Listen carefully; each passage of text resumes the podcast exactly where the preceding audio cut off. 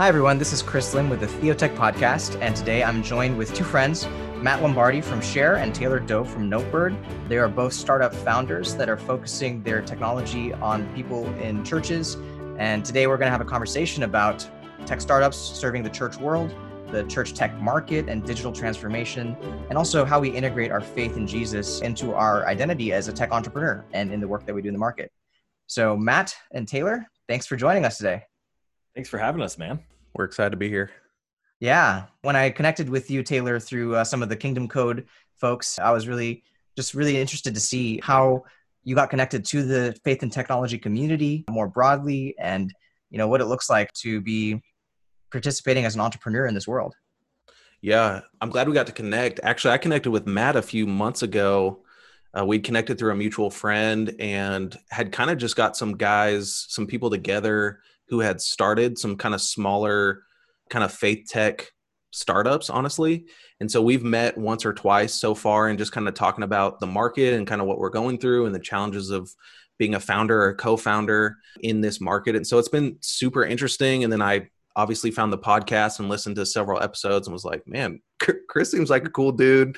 Got to reach out talk mm-hmm. on slack and here we are today yeah. Mm-hmm. Does it ever feel to you guys like a little bit like the Illuminati, right? Where it's just like you got to know someone to know someone to know someone. Everyone is connected somehow. I'll meet someone who I'm, they're like, oh yeah, I know this guy and that guy, and we all know each other somehow. But mm. yet there isn't there isn't one central place where we're all just meeting up and hanging out. But the the relationships and the networking has been really cool to see the way that so many people are actively thinking through these topics but it's it's all these relationships that happen that make it yeah awesome. and i just think that uh, technology is so cross-cutting and so that makes it so there's a lot of opportunity for it to emerge grassroots it's not really driven by a central church organization or some big tech company it's something that i think the holy spirit has been working in so many people's lives throughout the world and oh yeah mm-hmm. there's a purpose for this technology you know god is yeah. using it to fulfill the purpose of the kingdom and so that's why we end up with these these mushrooming networks i think of yeah. oh the moment you connect to this one node you've connected to a bunch of other people and it's kind of a, it feels like a small world but it's actually pretty large too.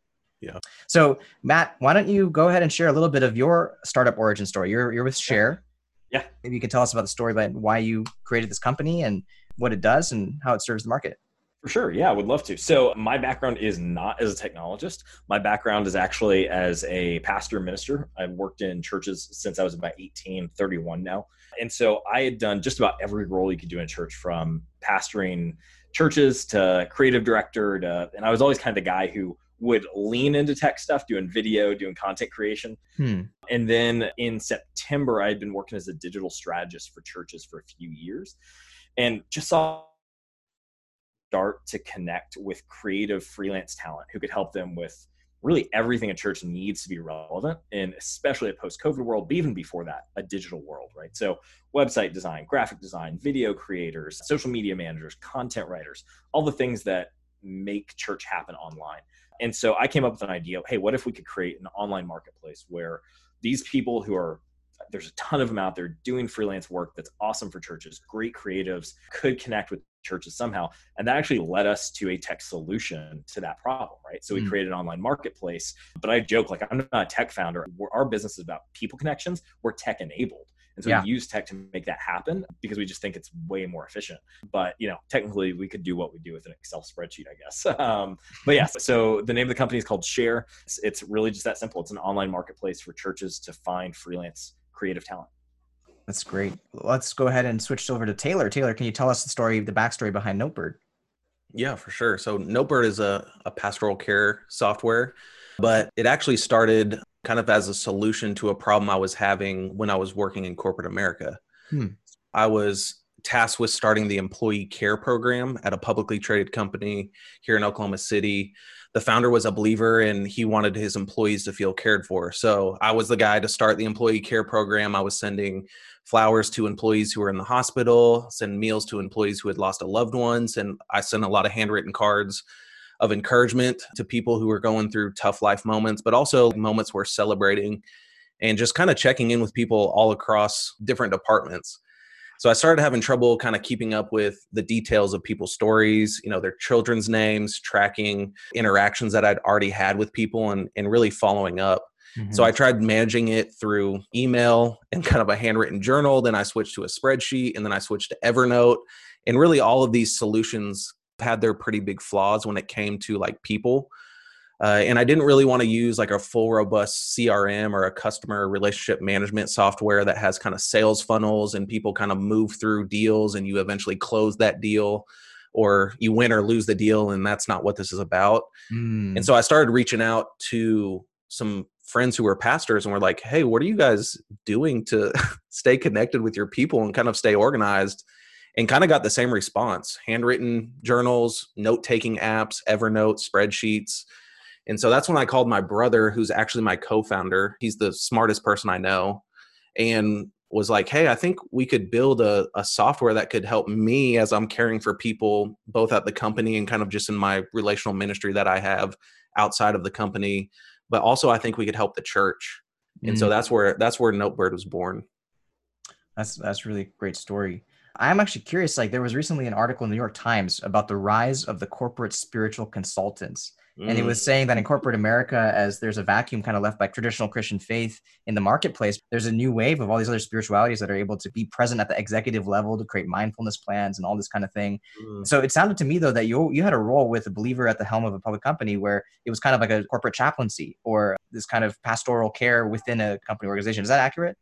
Yeah, for sure. I didn't do any counseling. We referred out to different counselors. We had some partnerships. You know, we offered uh, there was some like marriage retreats that were happening around the country and the company would pay for travel for that if they would pay for the actual fee of the conference which was which was not very much.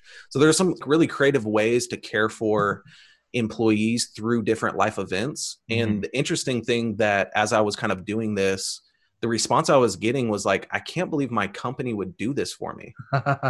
Right yeah. I would walk into someone's office, kind of checking in and all that. And I would see my handwritten card posted on people's bookshelves. Yeah. It started happening more. People would leave the company and I'd get emails. We just started to see kind of the positive return from just kind of doing those check ins, getting to know kids and families and all things like that. Yeah, that's just such a it's inspiring to hear stories like that because I think corporate America it can feel that sacred secular divide so strong, and to mm-hmm. hear that it's possible for companies to be kind of more inclusive and integrative of people and taking care of their holistic lives and integrating their faith. That's just a really cool story. Now, is Notebird still being used in that company, or is it something that's kind of really focused on the church market now and not so much in the in the corporate world?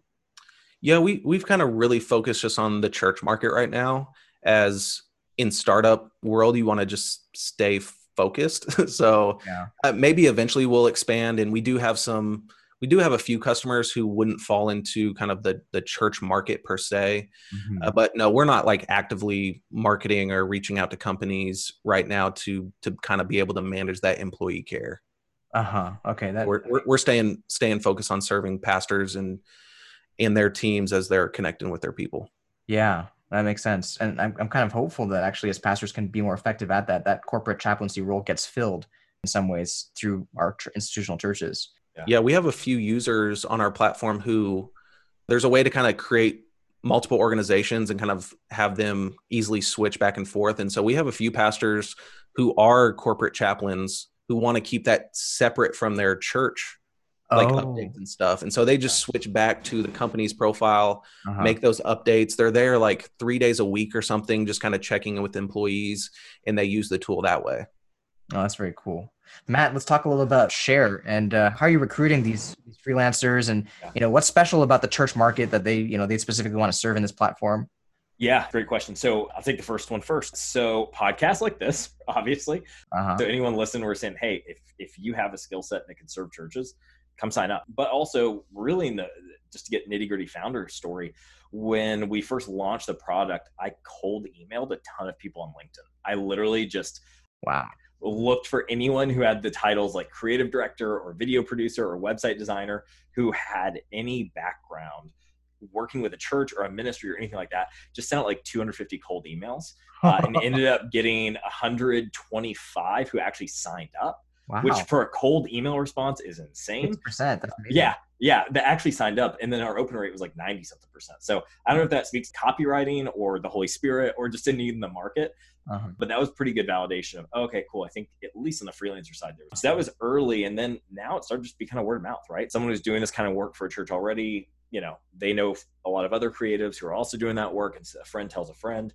you know we're active in kind of facebook groups and try to you know do podcasts here and there we do some marketing but most of it's been word of mouth and so you're finding that these freelancers want to work with churches specifically like there's something unique yeah. that's different than upwork different than fiverr yeah, a few different things. One is just inherently, I think creativity for a person of faith is something that they just, the two have such a symbiosis that they want to integrate. And so there's that natural pull of, okay, I'm creating art which is trying to express something that I can't always express in words, which is mm. a hmm. similar kind of emotion that taps into faith, right? And so I think there is just a, an inherent draw in creatives to want to do work that stokes both that artistic vision but also their faith kind of vision so mm that's one element of it. another is a lot of these people I think we're, we're in a place i'm a millennial our generation i'll speak for just millennials are in a place where we don't want work just to be a, a thing that you punch in punch out we want to have an impact mm-hmm. and so the idea that okay if i'm going to be a video producer if i'm going to be a social media manager why can't I do that and make an impact and do something kingdom minded? Why can't I use the skills to actually further the kingdom in mm. a very clear way? So I think it's it's some of that's like squishy stuff, uh, right? But yeah. then in other more practical terms, if you've worked at a church before, you just know working for a church is a different beast than working for a corporation. Mm. And so there are just some skill sets there that I think align where people say, well, why don't I just keep serving churches uh, because this is something I've done and I feel called to it and I'm passionate about it. Kind of creatively gets my fire my juices fired up. Mm-hmm. So yeah. Are you finding that are a lot of your church customers like you know I know many churches will begin with just volunteer teams to be able to create their digital yeah. media and do their social media marketing. So what's that tipping point where they say, you know what, we need to professionalize a little bit. We need to start, you know, putting real money behind this. And yeah, so so what we've seen is is those churches who are what I call like pre thousand members or attendees, right? This is all pre COVID in person numbers, of course, mm-hmm. but that like under a thousand, but still like over 500.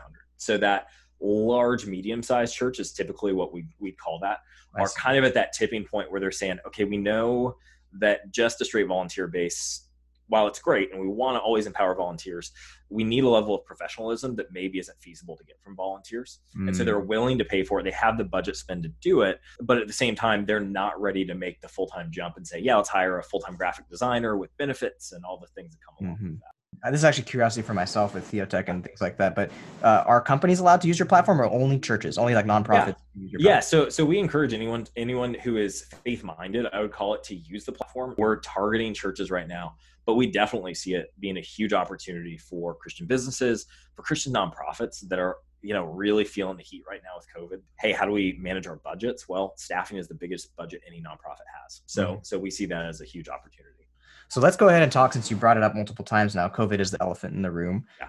It's obviously disrupted the churches and as well as the rest of society. And uh, you know, what are you guys seeing, both of you? I think from your perspective as founders of these tech companies, trying to serve the church market. How is the how is the market changing, and what do you foresee the future of church looking like? Because it's I, to me, it's pretty clear it's not going to be what it was in the past. And I know many people have a desire to go back to how it was, but my sense is this is something from the Lord that's pretty cataclysmic, and it sucks but it's also transformative in a positive way that the spirit is using to bring about the kingdom. Not that's my perspective, but I'd be I'd love to hear what do you guys see from your vantage point. I think I could probably speak for Matt on this. We probably both empathize with pastors and their teams during this time. Hmm. Just churches have had to quickly do research, adopt, learn, implement a lot of new technology since the start of this pandemic. Mm-hmm it's sped a lot of things up when it comes to digital transformation uh, that maybe was on a, a, longer timetable. If they didn't adopt new technology then they expanded on the technology that they were already using and they kind of doubled down on those platforms. Yeah. Because you know that some churches were already live streaming. Well there are some that weren't. You know i've connected with smaller churches who couldn't even live stream because of bandwidth issues. In rural America who couldn't do that. There are just so many different nuances that create friction when it comes to technology in the church. Mm. So I mm. think that I mean we could go off on a tangent on that, but I'll kind of leave it at that. It's just there's a lot of different things that make it challenging for churches to engage with so many different platforms at the same time, especially during this pandemic. And I've I've seen a lot of churches really embrace it and super excited to connect with their people in different ways. Mm-hmm. And just kind of the heart to to stay connected in this time, even though they're not seeing their people, they're not giving hugs in the lobby, they're not giving high fives row to row. But that's kind of uh, just the challenge that we're we're facing during this time. So that that yeah. real the human side of it of technology adoption and using it effectively is really hard. If I hear you right, that's kind of what a lot of pastors are facing right now with this. I think it goes through. It has gone through some transition. Yeah. So I think day one looks very different than where we're at right now. Mm-hmm. So there's kind of a scramble, and the main focus was live stream, and there were different platforms that were popping up and were being used, and people were figuring out the technology side, the software side, but also even the the microphones and the cables you need and and all that stuff kind of in the first few weeks of trying to figure that out and then it's kind of progressed so in my part of the world in oklahoma churches have started to reopen some churches mm-hmm. and so then technology started to show up when it's talking about reopening safely and doing registration and kind of capping the number of people who can be in the sanctuary mm-hmm. and all of that. I know there there's parts of the country that churches haven't even opened up at all, but that's why I'm saying it's just so nuanced from where you're at in, in the tools that you're using. Mm-hmm. Matt, what are you seeing? Yeah, I mean, yes and amen to everything Taylor said. The complexity for for many churches has been devastating, but then others have absolutely embraced it wholeheartedly, and it's just been a massive almost a new wind in their sails to some churches and congregations who were previously stagnant and this has been god's kind of wake up call to them so mm-hmm. i'm both encouraged and also you know hurting for for a lot of churches out there the biggest thing that i've seen is probably that the bigger cultural trend right you you think of amazon you think of any of these platforms that have displaced traditional brick and mortar i think a lot of church leaders thought that would never happen to the church oh and mm. that is now happened. So now, since everything has gone online, what you've realized is, you know, there are, depending on what estimate you look at, 350,000 churches in America. If we stayed online forever as a church, I think what you would see is the same thing that happened with Amazon, which is eventually you would not have 350,000 churches. I think you'd have 10 or 15 churches that were mega online streaming churches and those would be the places everyone would go for church right? Uh, like you'd get those central hubs that would displace a lot of those communities if everything were only online. Now thank god it's not only going to be online forever. So i do think what you're going to start to see is more and more churches who double down on relational. As much as digital is important they're going to see that. That's going to be a piece of the arsenal of the way they do church. I'm hearing more and more pastors realize that yes streaming online is a big deal, but also people are desperately going to come out of the situation needing human relational contact. Mm. And they're still going to value relationships. They're still going to need to gather in small groups. Now, it may look completely different. It may be that we see a massive micro church movement or a house church movement, but mm-hmm. I think there are there's still going to be such a strong desire and component for people to gather together in human contact, despite the fact that everything's been upended. Early on, I heard a lot of pastors say, you know what, we want to go all in on digital and we want to be the Netflix of churches, right? We want to have all this content and we want to like be this one central place where all of our people can come and get digitally discipled. And then, like, unfortunately, what they realized is they probably aren't going to be able to compete with Life Church or with North Point or some of these big churches that already had a huge head start because they just, your local church can't compete with that as far as the production value, the uh, amount of content they crank out, their budgets, all that kind of stuff. So now what I've started to see is churches, church leaders go from, okay, we need to crank out all this content to, okay, now we need to figure out how do we get people into groups safely? How do we get them to be able to worship in their home safely? And, and I'm encouraged to see that shift start to happen away from let's just create bigger entertainment buzz to keep their attention yeah. now to how do we actually engage them?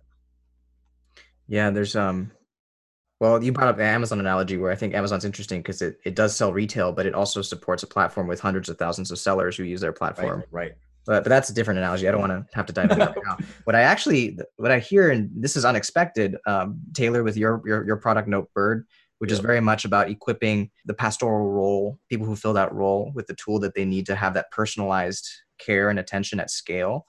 And then Matt, with your product Share, where it's actually a, a, platform for freelancers to use their gifts for the kingdom. I see this interesting unity because I gave a talk about two years ago that was called the second reformation and it was really rooted in uh, Ephesians 4, where God's purpose for the church was always to be a platform to equip the saints for the work of the ministry. That it's not really the pastors who do ministry, it's actually all the saints with all their gifts in, in the mm-hmm. marketplace, in the home, in society. They're the ones who are doing the ministry, and the pastor teachers were just one of the roles that equips them with what they need. but the institutional church for so long pre-COVID just felt like it was all surrounding that entertainment buzz you said about Sunday worship on the morning, get a huge crowd together, that's it. But it doesn't really seem to fit. It wasn't consistent with what God's dream was in Ephesians 4 of the body of Christ fully activated and unleashed in the whole world. But with your two products, I see kind of like a prototype. So Taylor, like, you know, your product is trying to enable saints, pastors, but really any saint, it sounds like, to have that kind of personalized love and care for one another that without technology would be really hard to scale up. And then mm-hmm. with you, Matt, with your product, it sounds like it's almost a platform for equipping, like to unleash the saints' labor. So if you're gifted in the creative arts, you can use that gift. That's ministry. And it's also using the gig economy, which is a huge trend in our society, and bringing it kind of to this market where we can actually start to break apart the church organization institution to something very flexible where saints can come and go, serve different church communities with their different gifts. I just see a picture in my mind of kind of moving the body of Christ as a whole into more of that Ephesians 4 vision uh, where every saint can use their gifts and get compensated for it too. Yeah, absolutely. So I'm hopeful. One of the biggest hopes I have for digital transformation is that it's a bigger thing than just live streaming your worship service. Yeah. It's almost like a refactoring, a reconfiguration of our institutions so that they support really God's vision. I'm really excited to see this connection between both of your companies in this work. It's Chris. It's it's breaking down the ministry industrial complex. Right? For so long, there has been this ministry industrial complex where churches are big behemoths that can't change. If it gets big enough, you have a staff of 30, 40, 50, 60 people. They're all full time, and this is what they do, and they're siloed. And, and yep. there's zero flexibility with how we do ministry. Mm-hmm. You have this entire ministry industrial complex that's that's ramped up in the second part of the 20th century to really just make the drive for these programs that Sunday service yep. instead of just unleashing the saints to do ministry. Mm-hmm. Mm-hmm. mm-hmm. I think something else that I've noticed is for the first time for some churches and for many churches that I've connected with, they have called and connected with everyone on their roster or their member list. Mm. So you think of what are some things that churches have done for the first time during the pandemic you probably think of live streaming or we've moved to online giving? Well the thing that i've been seeing yes that is true is many churches have exported their roster and made calls just for the just for the fact of saying hey we're calling to check in to see how you're doing. Is there anything that we can pray for you about? Uh, some churches have additional resources during this time and actually have been helping pay bills and showing up in really unique ways but we haven't seen churches necessarily do that on a consistent basis right? It was the first week that they called. They want they called every you know three weeks to every member. Even some of the biggest largest churches in america all the way down to the solo pastor who has 40 members mm-hmm. made has been making calls during this time. Mm-hmm. i think the interesting thing with all this new technology is a lot of churches just reverted back to the spreadsheet and the spreadsheet works for one or two weeks as you're kind of tracking calls and all of that. But once you get past that is where a bunch of friction happens. And i mm-hmm. think that's where notebird has been able to step in for a lot of churches is kind of bring all these updates into one place into kind of a care dashboard is what we call it for them to be able to see updates assign follow-ups be very proactive in pastoral care. And we really hope and pray that kind of that trend continues to kind of instead of being reactive in pastoral care when an issue arises, yeah. we actually connected with pastors who said, I would have never known this was going on with this person, or I would have found out three months later than what I actually did. And we were able to kind of step in and provide prayer and support. And so there's been a lot of really cool stories that have come from just a call at 2:30 p.m. on a Tuesday, you know, from a yeah. pastor who's just calling in to say hi, or they even have volunteers who are making calls uh, for bigger congregations. Yeah. So it's been really cool to hear those stories. And that, you know, that just sounds like they're they're really fulfilling their vocation. Their calling wasn't always to become an executive producer for a show every Sunday. their calling was to pastor right. the flock, right? To oversee the yeah. flock, give attention and care.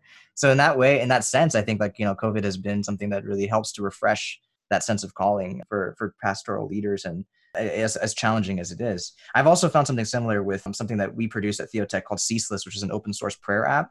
It's not as sophisticated as Notebird, but it was something where it would show you three of your contacts to pray for every day, just from your address book. Mm-hmm. So it's just for lay people, you know, just anyone can use it. But we got all these stories of like these these surprises where someone just reached out to someone on the contact they hadn't talked to for five years or whatever and said, "Hey, I'm praying for you. How, how are you doing?" And they end up having a really deep conversation about where they are in life and just praying for one another. And it's just interesting to see the Holy Spirit use these pretty basic tools, um, but to bring about such transformation and change in people's lives um, just from that practice, that discipline that you talked about of being proactive instead of reactive in our relationships. That's really awesome. Yeah. And I was going to say, Chris, I mean, it's, it's, really the thing behind all of these it's technology enabling humans to connect at a deeper level or in a more significant way than they typically could and mm-hmm. that's that's the, the most encouraging thing is in a season and a literal pandemic that is meant to destroy and tear apart connection yeah right what we're seeing is actually tech being able to solve the connection problem and bring people closer together. And I think you know once the pandemic has has passed, I think it'll even heighten the connection that people feel. One of the things that we care very deeply about uh, at Theotech, one of the visions that we have is that we believe God designed for the church to be people from every language, people from every culture worshiping together rather than segregated by culture or language. And so we built this platform called Spiffio, spf.io, that does translation and captioning with AI and with also humans. So we found this uptick, obviously, with the pandemic because everything's going virtual and digital now, traffic and interest. But then it's even harder now. Like if you were only a white congregation that only speaks English, it's even harder to create relationships with people who are not, you know, of your same language and culture. Even though you can make your service accessible, there's still like this like barrier that before you could have like a dinner or you can you know can have this face to face stuff. It feels I think like it's um, the vision is there, but it's so challenging now when you don't have the face to face to form new connections. Have you, guys, have you guys thought about that at all? And perhaps, yeah, perhaps uh, it happens just word of mouth, like you, were, like you were talking about. But that's been, I think, a big question. It's like people are staying connected online, but the, the whole aspect of new relationships, new connections seems to be pretty difficult. Yeah. I mean, it's uh, hu- real human interaction is a catalyst for serendipity, right? For, for just natural overlaps and random chance meetings and, oh, okay, well, we're at the same coffee shop or we're at the same you know sporting event or whatever and and you don't have those right like yeah. when when we're in this in this paradigm and so yeah i mean i've definitely noticed that i don't, I don't think i've made many new friends outside of just cold emailing people right the pandemic uh, mm-hmm. it's mostly been reconnecting with old friends or people who who i was already friends with mm-hmm. taylor any thoughts no i mean i echo matt. It's just super challenging. So i think even now of being in our homes personally i think of neighboring in mm-hmm. this in this moment. I know we we still need to be socially distanced and all these things but hopefully people are seeing their neighbors more. They're having conversations you know driveway to driveway and car that usually leaves at 6 a.m and gets home at 6 p.m at night is now in the driveway all day i really think we're going to come out of this as we start to hear more stories of like hopefully neighbor connections have grown during this time mm-hmm. uh, and, and just a way to kind of show God's love in kind of those ways that we're I think because I'm a neighborhood guy, think should already happen. But hopefully, with the pandemic, we're we're gonna we're gonna see and hear some cool stories from that. Yeah, there's a lot less distractions. You can't just go out to a party and a movie and like all these other activities. Like, right. like there's nothing to do. So, hey, what's up, neighbor? Howdy. Yeah. want to barbecue social distance? Yeah. Yeah. Yeah. I want to close with this question for both of you guys, which is I think that it's easy to think about, you know, a company that serves the church market or the Christian market, but it's harder to think about what does it mean for our faith in Jesus to really impact our career as as tech founders or these as founders of these companies. And how does it really make a difference, right? Uh, so where the church is not just a market that you're trying to reach, but it really is an expression of your faith in Christ and, and God's vision for the kingdom. How have you guys seen that in your own lives play out with your companies and your products? Matt? Yeah, I was gonna say, you want me to go first? Do you want to go first? That's a big question. So, starting a company is one of the most soul gratifying and soul crushing experiences you can uh, yes i know and so in that way it is a it is in a little c crucifying it's crucifying our pride on a daily basis it's crucifying our ego it's crucifying our hopes our ambitions our dreams all, all these things mm-hmm. that we tend to hold very close to our identity and so i think the act of starting a company or starting anything, starting anything, taking an idea from God breathed in our brain to fleshed out in real life is an act of incarnation. And as an act of incarnation, it is going to be subjected to crucifixion. mm. And the the trick comes in being the creator of something to allow then God to redeem it. To say this is not going to meet my hopes, my dreams, my expectations. It's not going to go perfect. It's not always going to be this walk in the park that is a unicorn, but in the midst of that god is going to redeem that and still bring good out of it. So for me that's been it's just been that process of looking to jesus as the experience of who christ is of okay that's a similar journey that we get in a very small way as a shadow of that that we get to walk that. For me it's just coming back to that reminding myself that this is not just building a company. This is getting the opportunity for Christ to work on my character. And so when mm-hmm. I get to reframe it that way, then when I have a bad day or when an investor says, I think that's the dumbest idea I've ever heard in my life, right? It doesn't sting quite so bad. So that's for me, that's been a really helpful way to frame my faith around around BSR. That's great. How about you, Taylor? Yeah, I think I I would echo Matt, and then I will also add the way that I can exemplify Christ through relationships that I wouldn't have if I didn't have this business. Mm.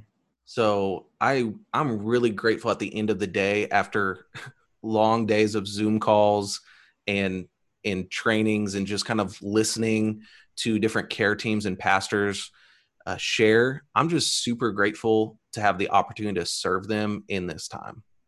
And so I will pull longer hours to create documents that can help run a pastoral care meeting more efficiently or to help you care for people or different things. And so I think that's the way I get to communicate Christ's love to other people is through customers that are paying us, but also potential customers. Mm-hmm. So I've been on Zoom calls. This was early on in the in the pandemic, like week one, when we were getting reached out and I was doing Zoom calls. This was like the first time that church staffs have ever done a Zoom call. Mm-hmm. Like it was mm-hmm. literally some people's first ever Zoom call was a Notebird training. And so in that moment, we didn't talk about Notebird it was let's talk about the basics of zoom. Let's talk about etiquette. Let's also like people were just kind of sharing emotions about what everything was happening. And so in that moment of just kind of putting notebird back and saying let's listen to this. People are grieving in this time. Uh, people are people are wrestling with this in different ways. And then ultimately we got to notebird but it's been really cool to be able to kind of exemplify uh, christ love both in kind of customer care and then also people that we engage with who are kind of looking at this as a potential solution. Chris, you said in a few episodes ago, you kind of framed the question. You said, What if technology can help Christians do more of what God wants? Mm-hmm. And when you said that, I was like, That's good right there. I was like, Let me write that that'll, down. That'll preach. I, yeah. I was like, I think even when I reached out to you, I was like, Bro, this line was amazing. And so I think I've kind of come back to that a few times, you know, as I'm on these calls of like, man, we just get to help, and Matt does too yeah. and you and your in your in your company of helping Christians do more of what God wants. Mm-hmm. And and that's that's part of the vision of what Notebird is trying to do. Well, that's fantastic. Yeah, that was a uh, that was really from my Amazon days. Like, what if God is the customer? What if we obsess over what God wants and work backwards so that we invent technology that helps people to do more of what God wants? So, thanks for that reminder. It's encouragement for me too. And just uh, hearing about how God uses business as a tool for discipleship so our identity in Christ is manifest, as we were talking about Matt, and business is a way that we love our neighbors in mm-hmm. very concrete ways. You share Taylor. That's these are just fantastic reminders that our business is not just about profit. It's not just about making it big or status. It's not really about those things at all. It is about the kingdom of God and how we how Christ in us is is bringing that about. These are this is a great episode. Thank you so much, Taylor, and thank you, Matt. If your ministry is looking for digital creatives, or if you want to serve ministries with your skills, check out Matt's site at shaar.work. And if you're a ministry leader looking for a tool to help your team cultivate relationships in your community, especially in this time of pandemic, check out Taylor's site, notebird.app. As always, I want to give a big thank you to our Theotech patrons for making this podcast possible. If you'd like to become a patron and get bi weekly updates on what's happening behind the scenes at Theotech, you can do so at patreon.com slash Theotech. Thank you, and God bless.